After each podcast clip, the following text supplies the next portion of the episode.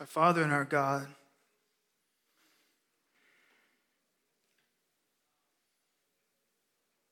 would you cause us to see and to believe? To see Jesus, the Savior, as our only hope. To see the power of the Spirit at work in us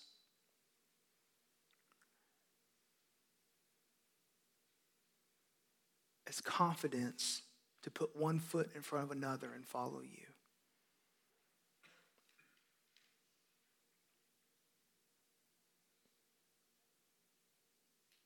Would you cause us to want to be like your son and to be very joyful that he gave us his life so that we might have life. Help us, Father, we pray. In Jesus' name, amen. So good to see you all this morning. If you haven't already, please take a Bible, turn to the book of Ephesians, chapter 1.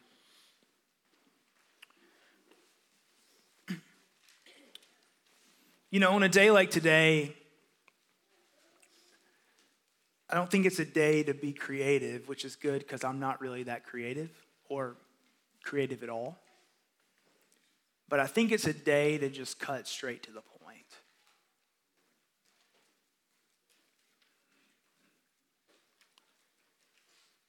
Jesus is alive. Exclamation point. This is me yelling at you, by the way. Jesus is alive! Exclamation point. Jesus is alive because he overcame death for real. And the life of Jesus is the power for the people of God to move forward in faith. So, this morning, some of you, I want to just, in, uh, I hope to pull you to Jesus. Like, He's real. I need Him. How do I believe? The rest of us, I hope to pull us to believe that His power is at work in us. It's there. This passage says we're never lacking the spiritual power to obey God or to serve God or to trust God if we're in Christ. And we spend so much time making excuses for not wanting to serve God that we undermine what this passage says. The resurrection power of Jesus is in every believer, always. Man, that changes things. You know, we've been studying Exodus here at Redeemer, and we talk a lot about oxes goring other men and what happens when they get stuck in ruts and all those kind of things. But here's the thing what this passage says is that if your car's stuck in the mud, it's never because the motor's broken. There might be other reasons it's stuck in the mud, but you always have enough horsepower to get out because the resurrection power of Jesus is in you. Let's believe that this morning. Now, let me see if I can convince you from Ephesians 1 that that's what's going on here. So let's look at it. Our sermon's entitled Resurrection Power. The first point is a true story. Paul makes an amazing claim in the top half of this. He's praying for believers to have an understanding of God's power at work in them. But before we go there, he roots all of that. The foundation of all of that is something that's real and something that happened. Jesus, the Son of God, lived, died, rose again, ascended into heaven, and rules over all things. That's the truth. And it's the truth that shapes all of the, the what do we do with it reality. So we're going to start with the truth, a true story. So start reading with me here in verse 20. Paul is talking about real events that God worked in Christ when he raised Christ from the dead. So, what, what Paul is saying is God the Father literally and really raised Jesus from the dead. He was dead. He was in a grave. There was a stone in front of it. God raised him from the dead. He was dead and now he's alive. Keep reading. And seated him at his right hand in the heavenly places, meaning that once he was made alive, he never died. He's still alive. He's still ruling. He's still reigning. The text says, at the right hand, at God's right hand in the heavenly places, meaning a place of power and prestige and honor. Verse 21 far above all rule and authority and power and dominion, meaning there is no greater rule, no greater authority, no greater power, and no greater dominion than that of Jesus currently and forever. And above every name that is named, not only in this age, but also in the age to come, meaning that his name is the highest name of all worship now and forevermore. Verse 22 And God put all things under his feet, meaning all things are under his power. Everything that is is under the power of Jesus, present tense, because he was raised from the dead and he ascended to the right hand of the Father and he reigns from there today. And gave him his head over all things to the church. He's not only the head over all things, but he's the head of the church, which is his body, the fullness of him who fills all and in all. Now, I just want you to see this. I hope from those few verses you will grant to me that Paul believes the resurrection was real. Yes? Can we get that? I need this to be Sunday school today. It's been a long day and I'm tired, okay? All the interaction is justifiable, okay? Paul is arguing that the resurrection was real and that Jesus is Lord, and that that is true today and it will be true forevermore.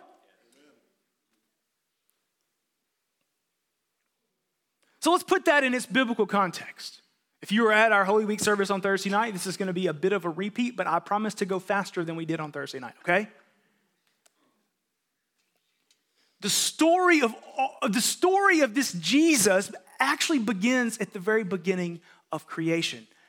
God made all things, including the first humans, Adam and Eve. He put them in a garden, the Garden of Eden. And in this garden, he said this You can freely enjoy all of my creation, all of the fruit, except for one thing.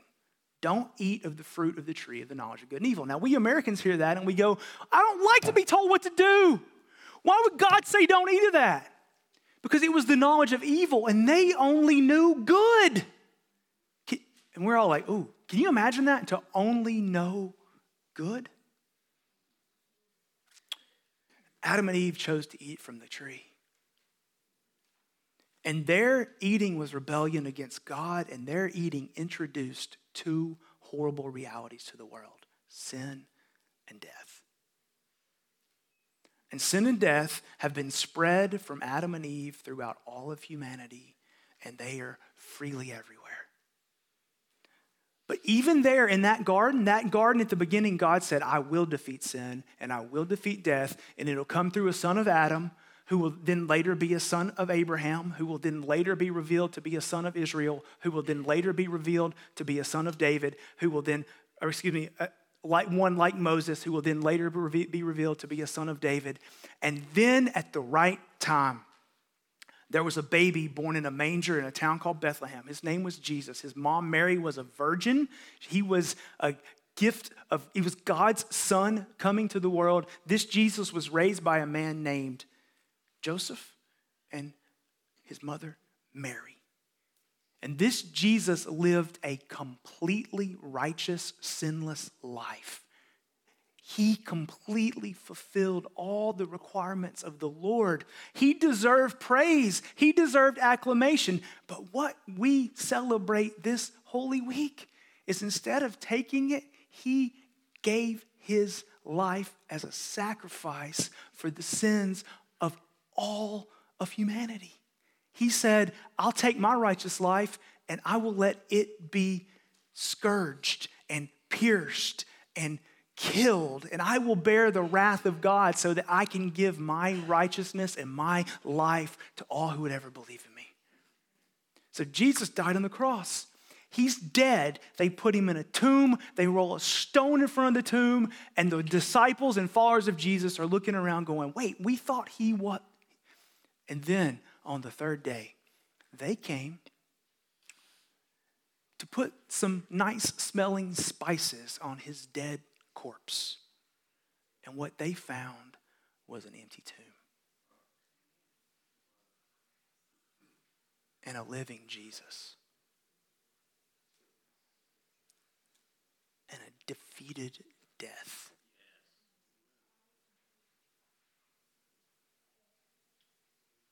And a reversal of the curse of sin.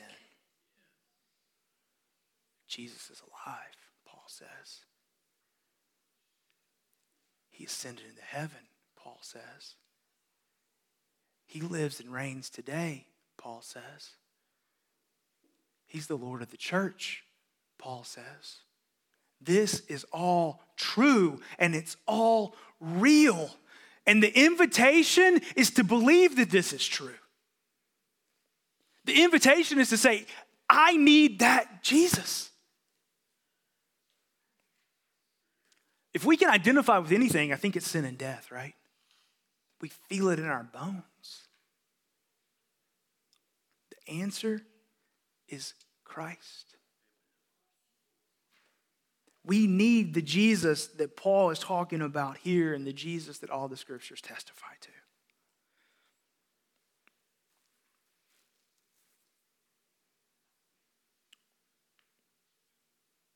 So, our first invitation today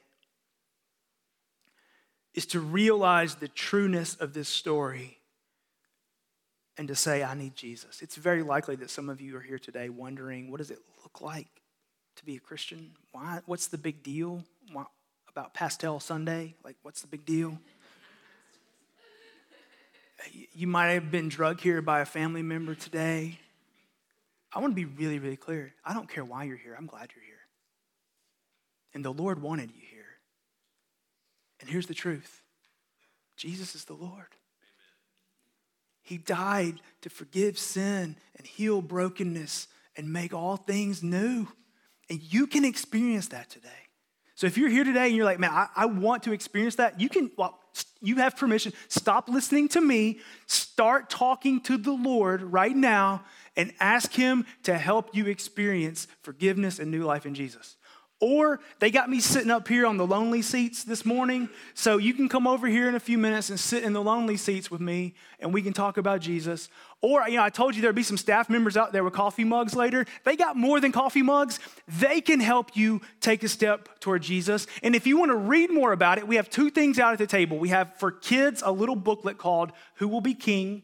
Take one with you read about what it looks like to follow Jesus. For adults, we have a book called Basic Christianity by John Stott. Now, Redeemer nerds, hear me out. Don't go back there because you want a free book. If you don't have $12 to buy your own book, shoot me an email and I'll buy you one. That stack is for folks who could afford their own book, but they want to know more about Jesus. Take the book. I hope they're all gone when the day's over. We're trying to create multiple layers of ability to take a step toward Jesus today. It's true, it's real. And Scott, you're buying books for everybody, right? Okay, good, good. Loudest shirt in the room has to buy the books every Easter. Y'all just remember that next year, okay? All right. So there's an invitation to Jesus, but is there something more there? Paul says, yes. He says there's an invitation to understand that the Jesus who saves us is the Jesus who transforms us. Guys, so often we preach the gospel like this You're a sinner, you need a Savior. Repent and believe, and you can go to heaven when you die. That's true. But we kind of just leave people stuck to figure out, you know, the next 50 to 70 years of life. Paul doesn't. He says the resurrection power that brought Jesus from the dead is in every Christian. to empower our living for God's glory. That's what this passage says. So let's look at that. Second point a transformative story. He's not dead, and that changes everything. It changes everything for we who believe. So look at verse 15. For this reason, because I've heard of your faith in the Lord Jesus and your love toward all the saints. So here's what Paul is saying I know that you believe, you belong to Christ. So Paul was an enemy of God who met the resurrected Jesus, was radically transformed and sent to build churches. Now Paul's writing to sinful people who've met the resurrected Jesus, and he wants them likewise to be radically transformed. So he says, verse 16, I do not cease to give thanks for you, remembering you in my prayers. So Paul's saying, I'm constantly thanking the Lord for your faith, constantly remembering you in my prayers. Okay, what does he pray for them? Verse 17. That the, this is where it gets really um, Christian gobbledygook language for a minute. So we're going to work our way through it here, okay? That the God of our Lord Jesus Christ, the Father of glory, may give you the spirit of wisdom and of revelation and the knowledge of Him. Here's what He's saying that the Father, God the Father, who sent the Lord Jesus and raised Him from the dead, would give you the Holy Spirit and in the Spirit, you would have two things wisdom and revelation.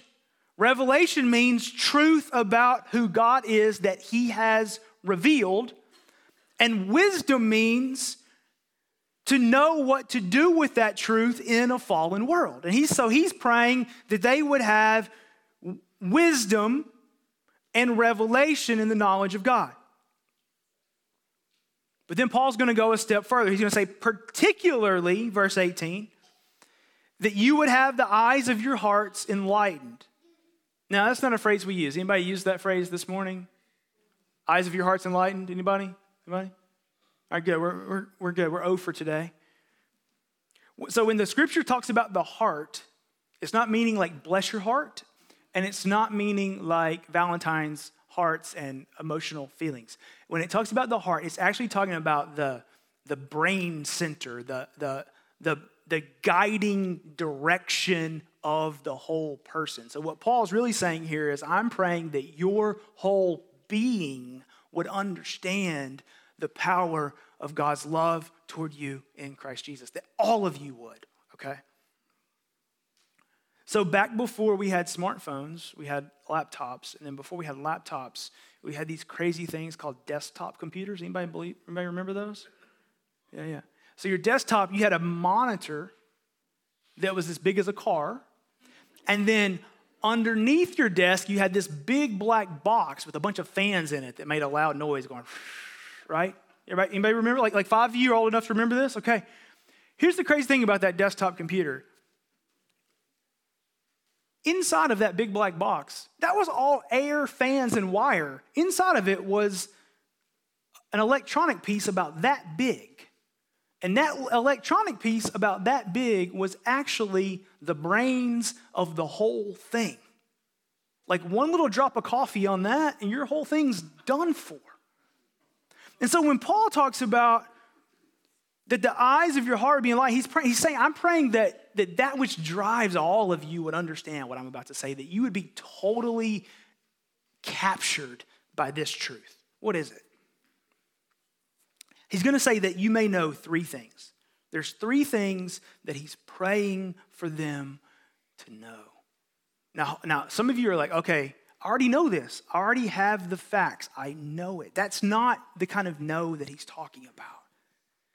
Because for two, services this morning have people look at me like I'm teaching calculus. And they're like, yeah, I already know that two plus two is four. But that's not what Paul's talking about when he says no. He's talking about you would so understand that it's true that it would shape who you, it would change who you are. Facts are only good if they push us to believe and if they push us to be transformed. So he's saying, I want you to know intimately, informedly. I want you to know that this is true. What does he want them to know? He says three things. What is the hope to which God has called you?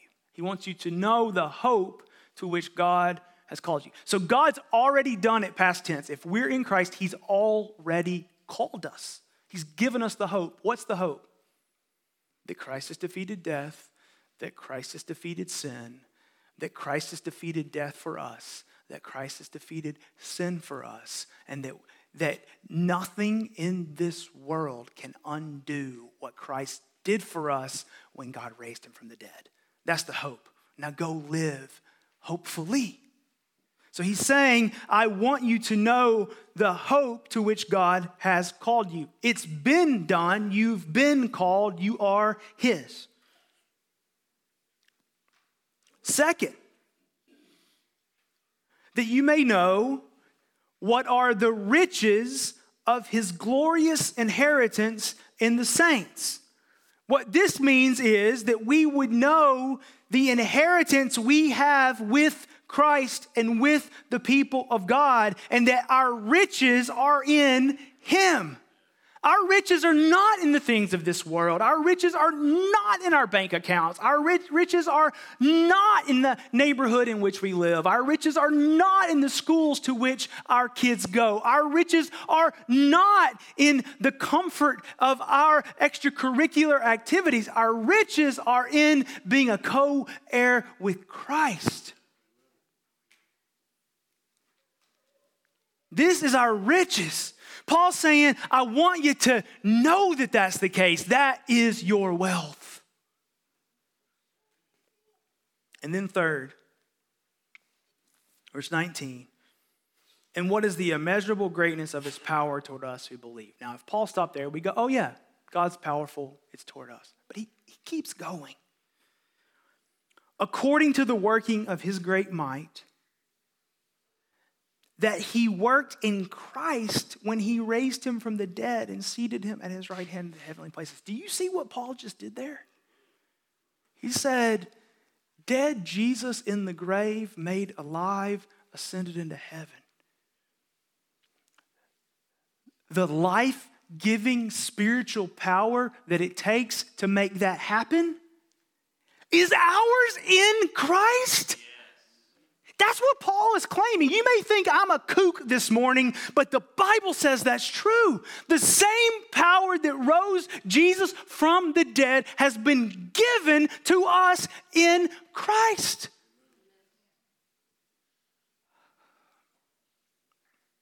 Now you may be like, oh, no, no, you're reading too much into that. I'm not, but let me convince you anyway. Go to chapter 2.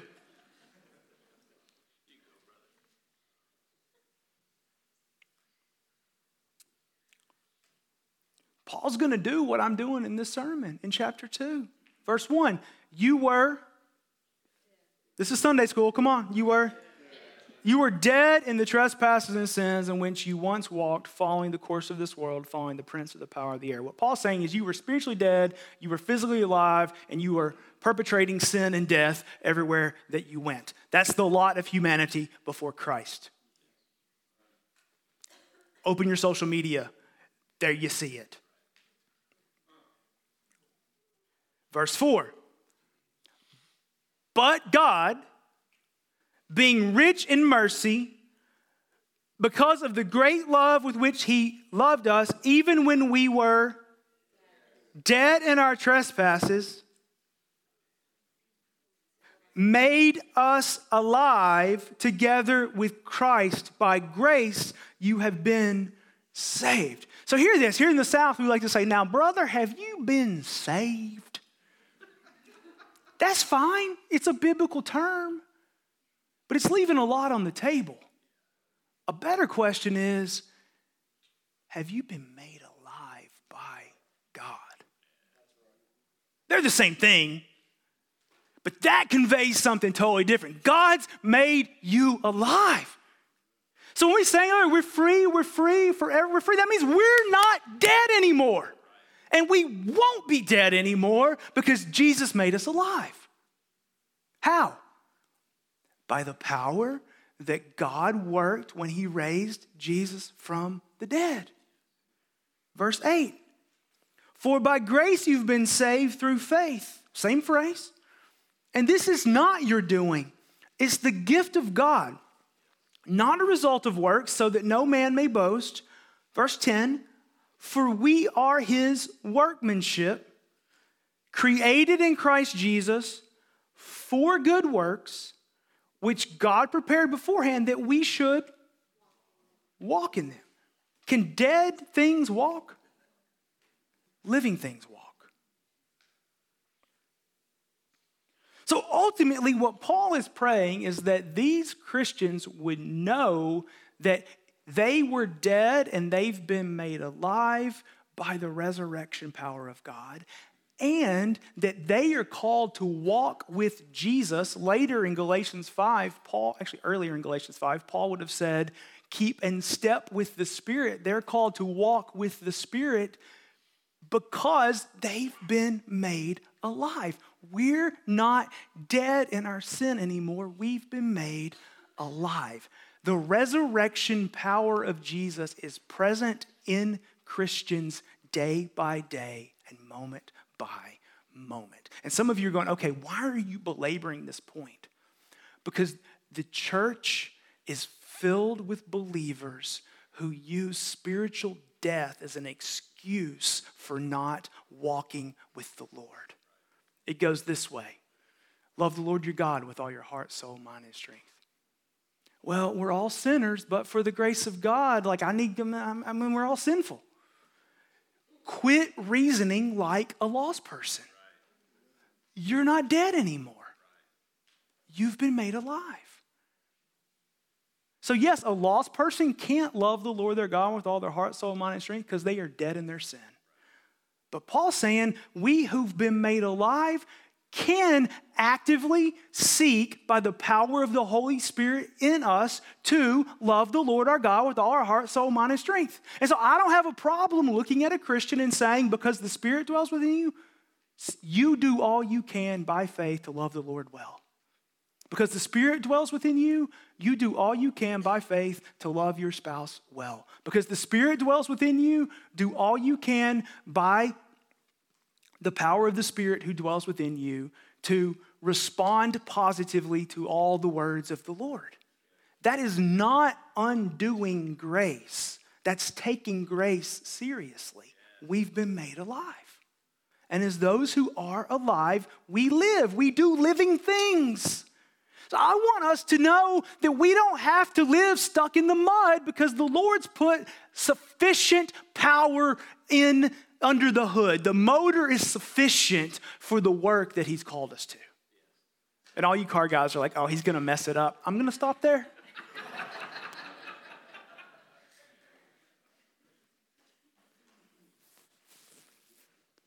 all right, so what's the takeaway? Give me, give me the therefore.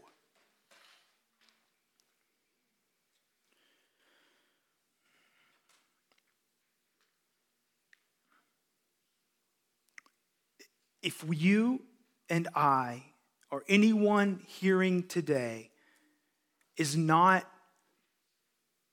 in Christ, then we are dead. And we need life in Christ.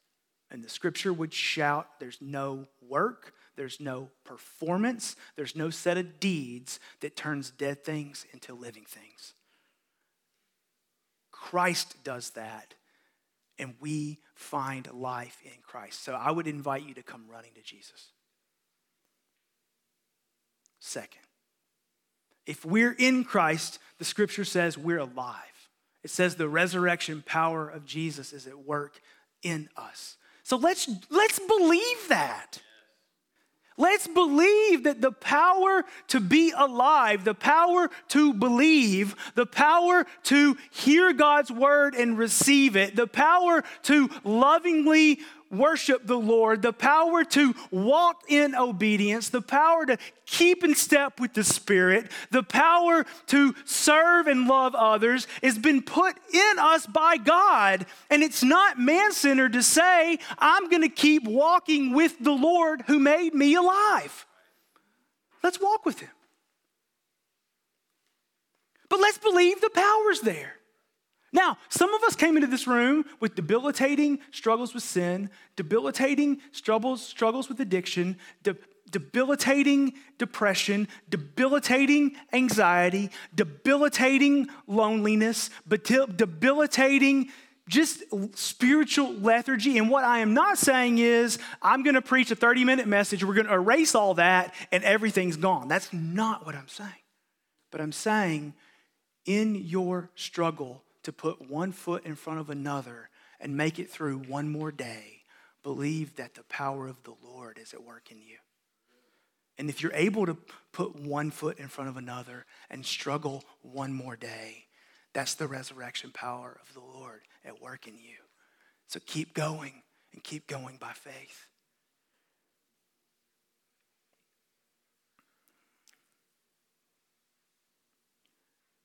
Jesus isn't afraid of our messes, but he's here to pour his power on them. Let's believe that. Let's be the people who are so moved by the resurrection that not only can we defend its historicity and make great apologetic arguments for it, but we can find great joy and great confidence and great hope in saying, in the words of 1 Corinthians 15, death is swallowed up in victory. Oh, death, where is your victory? Oh, death, where is your sting? Paul goes on, but thanks be to God who gives us the victory through our Lord Jesus Christ. We might not experience the fullness of that victory today, but we will on that day. And from here until there, by grace, through faith, we'll put one foot in front of another. And we'll believe that the resurrection, life giving power of Jesus is at work in we who believe. So now, our Father and our God, I pray you would take these words, and as much as they are true, and as much as they are good, and as much as they are helpful, and as much as they render true hope in you, I pray you would take them and you would drive them deeply into us, all of us. Do your work, O oh God, we pray. In Jesus' name.